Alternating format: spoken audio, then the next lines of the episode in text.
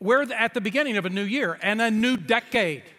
And it's a great time at the beginning of a new decade to sort of reboot some things in our lives. And one of the areas in which we need to probably do some work on rebooting is in the area of relationships.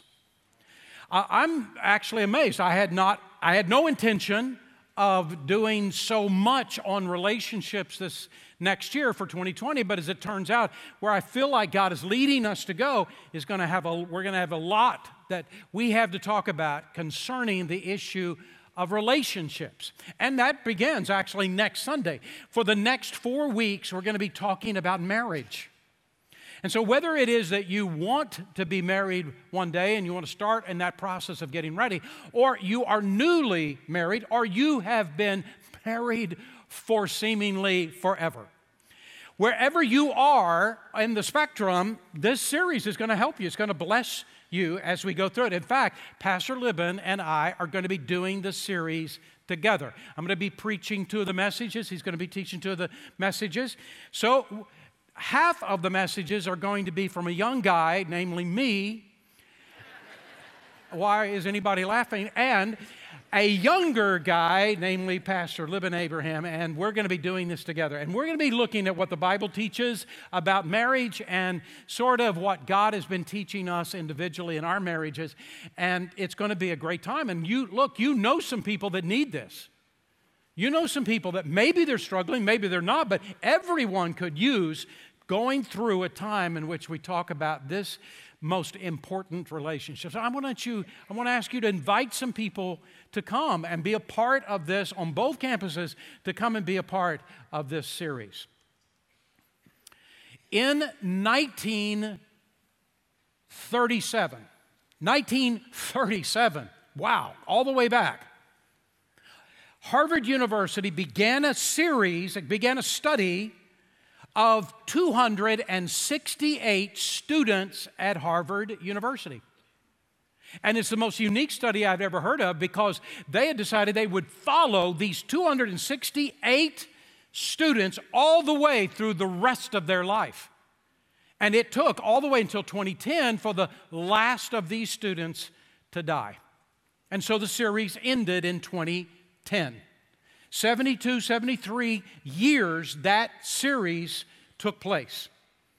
And the whole purpose of the series is, what is it that causes a person to be healthy and happy in their life? What, what are the ingredients that really give the best life ever?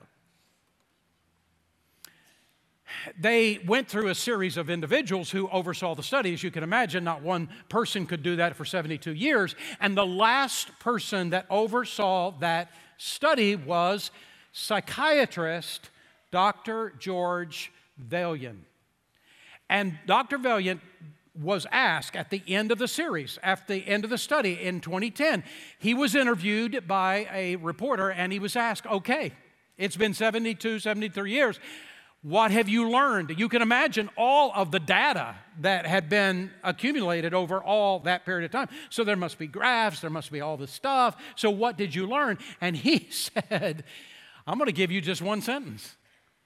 What we learned is all wrapped up in one sentence, no graphs, just one sentence, and I quote, "What was discovered is that what really matters in life are our relationships, and that is it." It is all about relationships. It's not about money. It's not about my career. It's how much money I make, what house I lived in, what car I drove, all the accolades that I might be able to acquire, all the trophies. It is not about any of that. None of that caused a person's life to be healthy and happy. It was all about relationships. I want to talk to you about that very thing today. Kobe Bryant was interviewed for uh, uh, uh, G Q magazine. Uh, you know Kobe Bryant was one of the greatest ba- basketball players that ever lived. And he was interviewed by a reporter from G Q, and he was just asked a series of questions. And one of the questions he was asked, I would have never thought to ask this question. He was asked the question, do you have any deep relationships in your life? What? Really? He answered it.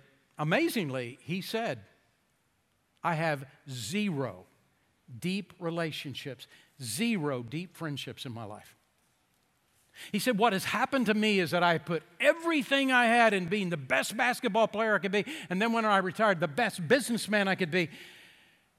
And he said, I built no deep relationships in my life. And he said, I look back on that and I think it is the greatest mistake and the greatest weakness of my life.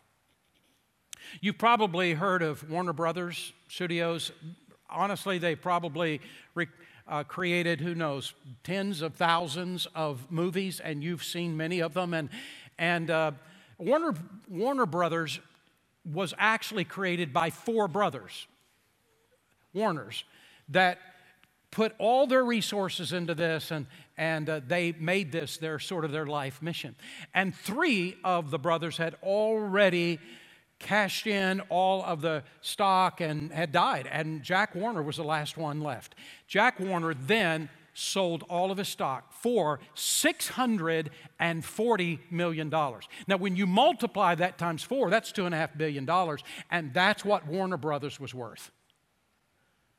He cashed in all of his stock a few decades ago, and six hundred forty million dollars. And there was a reporter that came from the L A Times and, and wanted to do a story, story on him. And of all the questions that she asked, I'm just stunned by, she asked the question, do you have any deep friendships? And Jack Warner said, I have no deep friendships in my life. He died not long after that interview. One of the wealthiest men and one of the most impoverished men in the world. It's about relationships, and I want to talk to you about the issue of how do we build better relationships in our life. Our relationship with God, our relationship with others is the most important thing that builds health and happiness in life. So how do we build the deep relationships of our life? And you will not be a bit surprised, I don't think, to hear me say that we build our deepest relationships not from the outside in, but from the inside out. It actually begins with us, in our heart of hearts. That's how deep relationships are actually built. And you will not be surprised to know that from the inside out begins with the God who makes you a better person. The Bible says that God wants to have a relationship with us. He wants to know us and us to know Him and have a deep relationship with Him. Who better to have a relationship with than the one who made you? Who better to teach us how to live our lives than the one who created life in the first place? There is a statement that would be shocking to many people, but you've heard it already in this service now twice. God not only wants to have a relationship with us, God wants to be your friend. He wants a friendship with you and me.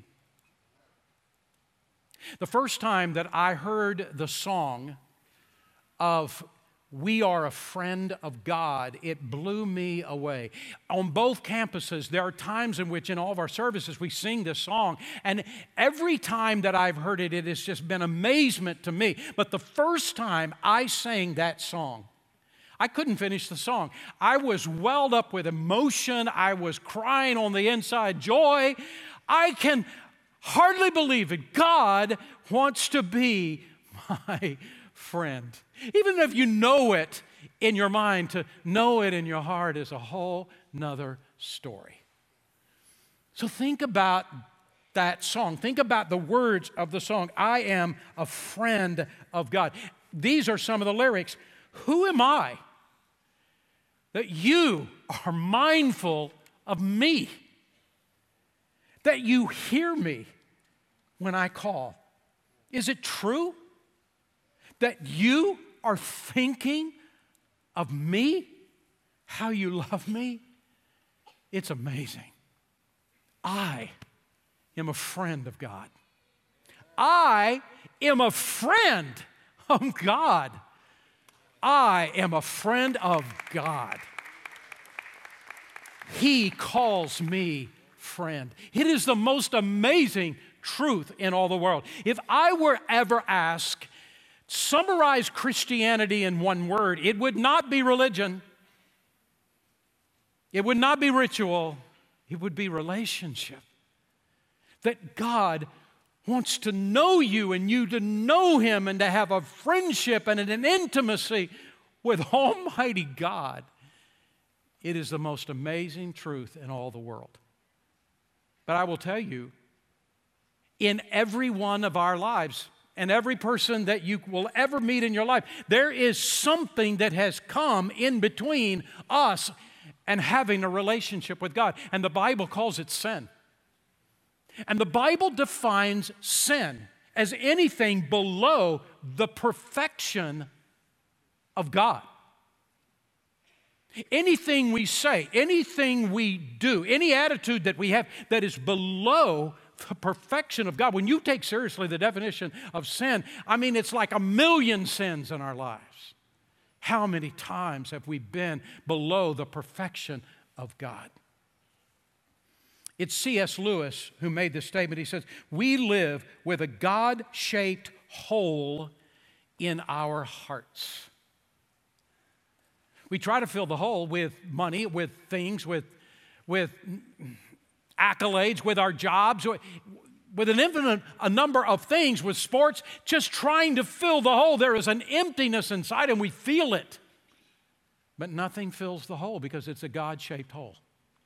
Only God can fill that emptiness, that void in a person's heart, and God has taken the initiative to do it. He is the person who took the first step. He came, God came to this earth and took on flesh. That's what Christmas is all about. And He grew up to be a man, fully understanding who He is, and lived a perfect life. We would expect nothing less from God. And then Jesus, after He had talked to us, He helped us to understand a deeper understanding of who God is and demonstrated miracle after miracle. He opened up His arms, nailed to a cross, and He died our death. The Bible says that God looked down through time. He, he, he is not limited by time, and He took your sin and mine, and He laid our sin upon Jesus on the cross. And Jesus died our death. We were the sinner, not Jesus. He died the death, not us. He gave Himself up for us.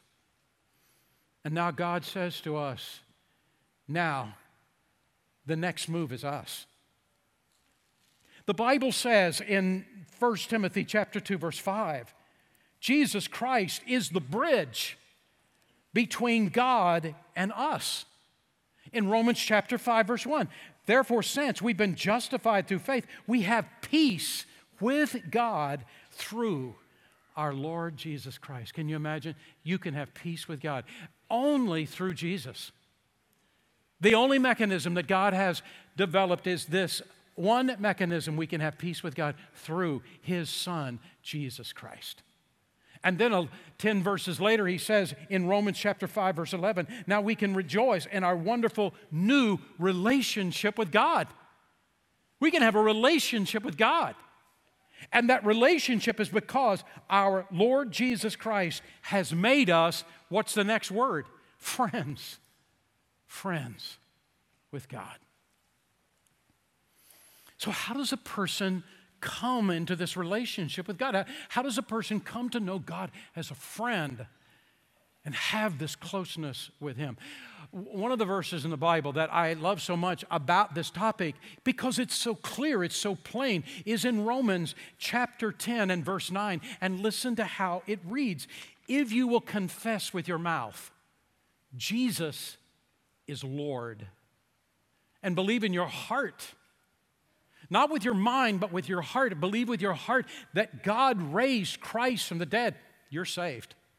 So let's talk about, let's think about for just a moment what this is saying to us. First of all, We must allow Jesus to become the Lord of our life. The word Lord in the Bible just simply means boss, the one in charge, the one in control. And the problem has been we've been our own boss.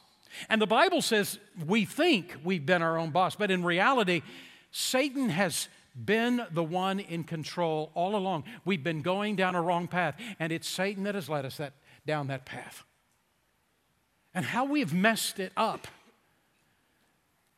But God says, if you will come to a place in which you will surrender that lordship to Jesus, Lord Jesus, you are now the boss of my life. I surrender my life to your control. If you'll make him boss of your life. And then it says, and if you'll commit yourself to the risen Jesus. Notice that he says, if you will believe in your heart that God raised Jesus from the dead. It's so easy to believe with your mind. Oh, of course I believe in God. Of course I believe in Jesus. Oh, yeah, I can accept the resurrection of Jesus Christ. It, that's not enough. That's not what he's talking about. If there is a guy and a gal who are dating each other and they've been dating a while and he says to her, oh, I love you so much. She says, oh, that's great. When are we getting married? Oh, I don't want to commit myself. Well, we already understand what all this is. That's just words. It's the commitment that is real. The decision, I will commit myself, that is a game changer. And that's exactly what he's saying in this verse. It's not enough to mentally, oh yeah, I believe in the resurrection of Jesus. It's got to go ten inches down to the heart. And it's talking about commitment. I so believe in the resurrection of Christ that I commit my life to Jesus Christ. And he says this, if you'll turn over lordship of your life to me, if, you, if you'll commit your heart by faith to me, you so believe in the resurrection that you give your heart to me, you're saved. A relationship with God now begins. It begins not on the outside in, but on the inside out. And it begins with the one who created life, a relationship with God. There's a second part to the making these deep friendships. Decide to be the right kind of friend. What do I mean by that? Well, it's still the inside out. Our relationships that we build in our life rely far more upon us and who we are on the inside and what we do and how we respond. That's where it really begins. So what does it mean to be the right kind of friend? Well, first of all, it means to be a friend that is loyal. A friend that is loyal. Listen to what he says in Proverbs chapter eighteen, verse twenty-four. Some friendships don't last, but some friendships are more loyal than even brothers. That word that is translated loyal is a Hebrew word that means to stick like glue. It is a deep connection with an individual. All of us have friends. And some of you've got Facebook friends, and you already know. That's not much of a friend, right? It's just a Facebook friend. But the real friends, the deep relationships, require from you a loyalty to that person. In fact, look at the next verse in Proverbs seventeen ten. Do not forsake your own friend, nor go to your brother's house in the day of your calamity. Better is a friend nearby than a brother far away. What Solomon is saying to us in these two verses is that there are friendships that are actually deeper than the relationships of maybe even our own family. For the Hebrew mind, for a Jewish mind, family is everything. So for Solomon to make this statement, oh, wow, this is a deep relationship that's even deeper, stronger than family. A deep relationship requires loyalty. So where do you stack up in your loyalty to others in your life? The second thing is this, to be a friend, I need to be a friend who puts others ahead of self. Listen to how Jesus puts it in John fifteen, verse thirteen. Greater love has no one than this, that one laid down his life for his friends. Jesus epitomized this verse for he did it physically. He, he laid down his life for you, for me. He gave himself up on the cross for you and for me. He gave himself up for the relationship, the opportunity to have relationship with us. More than likely, you will never end up dying for a friend. More than likely. And if you did, you could only do it once. But there's something maybe even deeper in that you can give up yourself for someone else. To move from being selfish to selfless. And that is exactly what Jesus is talking about in the verse. It's coming to a place in your relationships in which you are selfless. It's not about you. It's about them. Philippians chapter two, verses three and four is an amazing passage. I love it, and I, I've taught it several times in this church, in my ministry. Listen to what it says. Don't be selfish. Don't try to impress others. Be humble, thinking of others as better than yourselves. Don't look out only for your own interest, but take an interest in others too. It's talking about if you want to be the kind of friend that has deep relationships, you've got to develop this place of being selfless instead of selfish. The third is this: be a friend who forgives. Proverbs chapter seventeen, verse nine puts it this way: love forgives mistakes. Nagging about them parts the best of friends. Even married friends need to learn this skill. If you get around someone for very long, you begin to know them.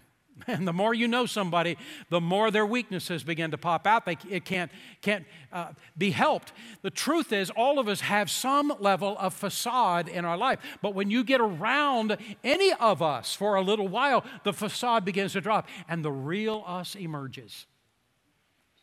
You get around me for five minutes, you're going to start seeing flaws all popping out all over me. And by the way, we'll see it popping out over you too. Because all of us have them. And one of the things about deep friendships is that you get past the facade and you begin to see who that person really is. But instead of you building grudges against the person for their weaknesses, you give forgiveness instead. Friends who develop deep, lasting friendships walk away from the disappointment instead of walking away from the relationship. True friends decide to rub it out instead of rub it in. One of the ways in which we build strong, lasting, deep relationships is through forgiveness.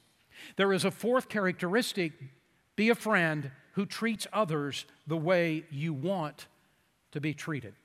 Jesus puts it this way in Matthew seven, it's verse twelve, it's called the Golden Rule. So in everything, do unto others as you want them to do to you. I can tell you there's not one verse in the Bible that has made a greater impact in my day-to-day than this verse right here. Years ago, I took this verse very seriously in my life. I heard him say this was critically important. Learn how to do unto others as you want them to do to you. Have I always lived it out? No. But when God has come back and convicted my heart, and he has always brought this verse to me, did you really do that? Did you do unto that person the way you would want that person to do to you? Kathy and I just talk about everything, and, and sometimes we talk about relationships that we're having with other people in our lives, and there are times in which when I can confide it, hey, I've got a conflict, I've got this difficulty, and we talk about that issue. And it always comes back to this verse. I know what I need to do. I know how I need to solve this issue. I know how I need to respond. I need to do unto other that person not what they did. He didn't say do unto others like they do to you. He says do unto others how you want them to do to you. I've had so many people over the years who've come to me and said, I don't know what to do in this situation. I don't know what to do with this family member or with this relationship at work or whatever. Well, this is the verse. You step back and you think, how would I want someone to treat me? I make the decision to treat that person that way. And it will never lead you down the wrong path. So, first, it is this relationship with God that we begin. But then second of all, it's still from the inside out. What kind of friend will we decide to be? Here is the way. You are a friend that has deep relationships. The third thing is this. Decide to find the right kind of friend. Remember this, that whoever you build the deepest relationships of your life with, you end up becoming like that person. Your personality begins to alter to line up with that individual. You say, how do you know that? Well, listen to what he says in Proverbs twenty-seven, verse nineteen. A mirror reflects a man's face, but what he is really like is shown by the friends he chooses. Isn't that a profound statement? So the question is, who is it that you want to be like? Choose friends that way. Don Johnson is a guy that, the best I know, doesn't know Christ as Savior, this particular Don Johnson. There's a lot of Don Johnsons out there. But this guy, early on in his life, became a cocaine addict and an alcoholic, and his life for ten years was just a mess. He had wrecked a dozen cars. But he finally came to the end of himself and was asked the question, do you have any regrets? And he said, regrets? Yes, I regret wasting lots of time with a bunch of guys that I wish I hadn't spent ten minutes with now, let alone ten years. Why? Because we end up becoming like our deepest relationships. Now, I'm going to ask every teenager to listen to me for just a moment. I want every teenager, every child to listen to me. Your parents are actually right about this. Your parents are right about this. You got to be very careful about who your deepest friendships are, because what will happen is you will begin to change to line up with that person. And you got to be very careful about this issue. When our oldest son Matthew was in high school, um, one day we got we were together, we were just talking, and I said, "Tell me what? Tell me about the peer pressure you're experiencing. Tell me what you're going through." Or, what are the issues that you're facing? And he said, oh, I, I'm not really going through some peer pressure issues. He said, I, I that was all solved in middle school. And I said, explain to me this. And he said, in middle school is when I built my deepest relationships, my deepest friendships. They're my friends today. They were all Christians. They're all great guys. And he said, I don't feel any peer pressure because I, I've got my set of friends, and these guys all know Jesus. And so he said, I don't really have an issue in high school. I said, this all happened in middle school? And he said, yes. Well, it just so happened that our second son was just entering middle school. So guess what? The next day, Jonathan and I are having breakfast alone at a restaurant. He's going to a new school. He's meeting all these new friends. And we have a heart-to-heart talk. I tell him exactly what his older brother has just said to me, and here's what I said to him. I said, you are not going to be counting anybody as a deep friend until we give you the okay. And I know some of you are sitting there saying, are you loony? How could you even say it? I said, I, I said it because I had a middle schooler. That's why I said it. And I said to him, we're going to meet every one of your friends. You pick guys you like to be around, we're having them over. We're going to have a sleepover. We'll have parties. We'll have time. They can bring them, bring them over. Bring anybody over to our house that you want to. We'll get to know them. Kathy got to know every friend's mother, every single one of them. And we, we built relationships with their parents. And there were most of them that it was the thumbs up, and a few of them it was the thumbs down. But let me tell you, he built the deepest, closest relationship with other guys who were Christians and other guys whose parents were Christians and they acted like it. And those were swept right into high school, and it was the most important thing he ever did in middle school. Because we become like our deepest relationships. And by the way, it's not just kids, it's parents too, it's adults too. We become like the deepest relationships of our life. So take a good, long look at the relationships of your life, because good relationships help you stay on the right path. And life is all about the right path. Pilgrim's Progress is a book I read to both of my boys when they got old enough that they could understand Pilgrim's Progress. And we went through Pilgrim's Progress one chapter a night, all the way through that book.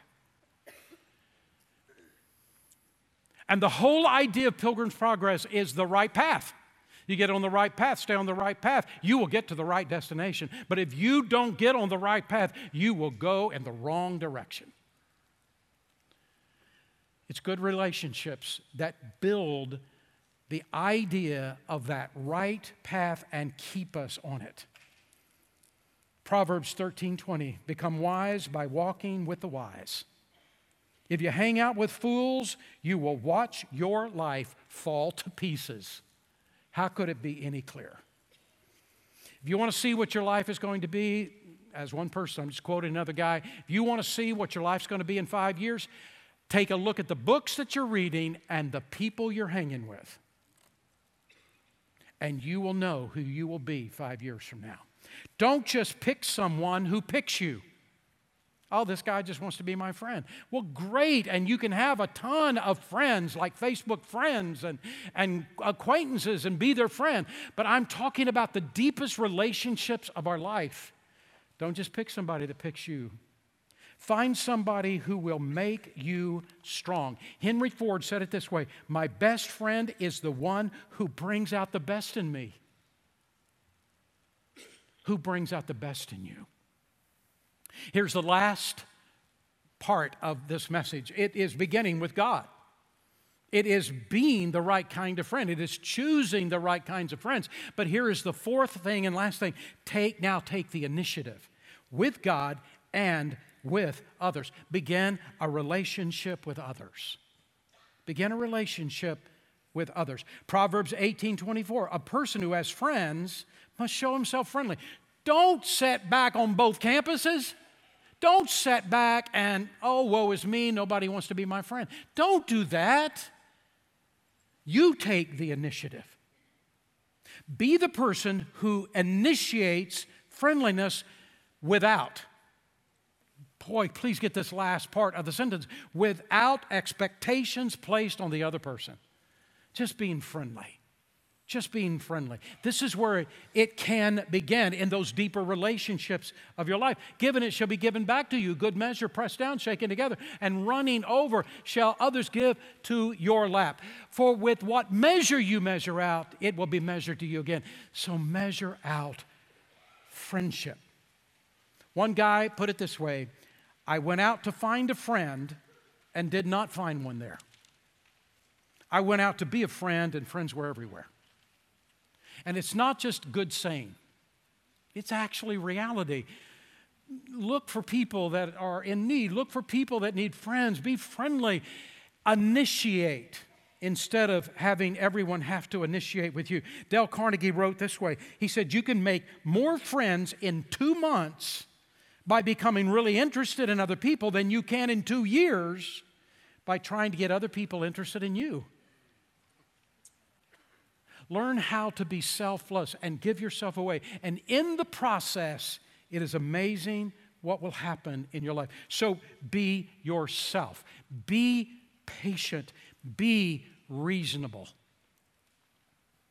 If you smother someone else, trying to get them to be your deep, close friend, they will go as far away from you as they can go. If you try to be a friend because you have ulterior motives, they will see through it and they will go away as far as they can go. But if you choose to love with no demands, Love will always find you.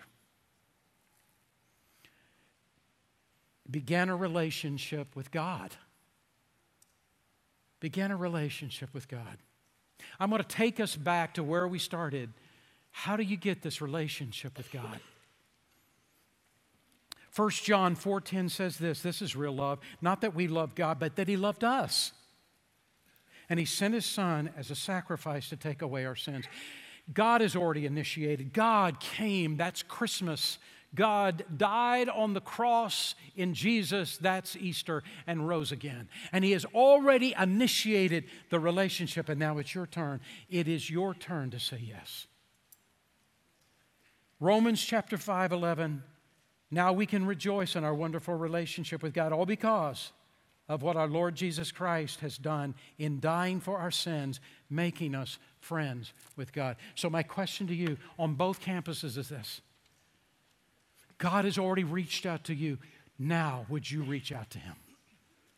Making the decision, God, I stop being the, the boss of my life. I let You become the boss of my life.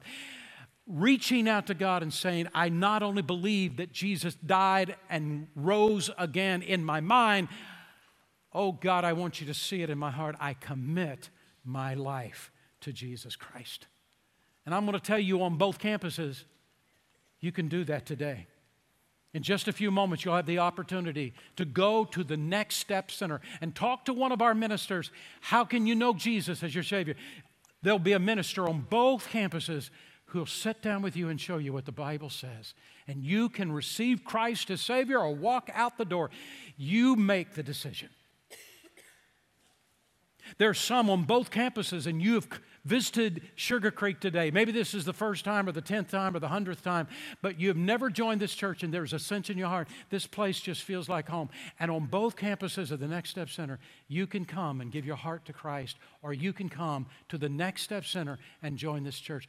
What is the next step in your life? Say yes to God. Let's pray. Father, we thank You for the truth of Your word. We love You, our Father, and we come to You today.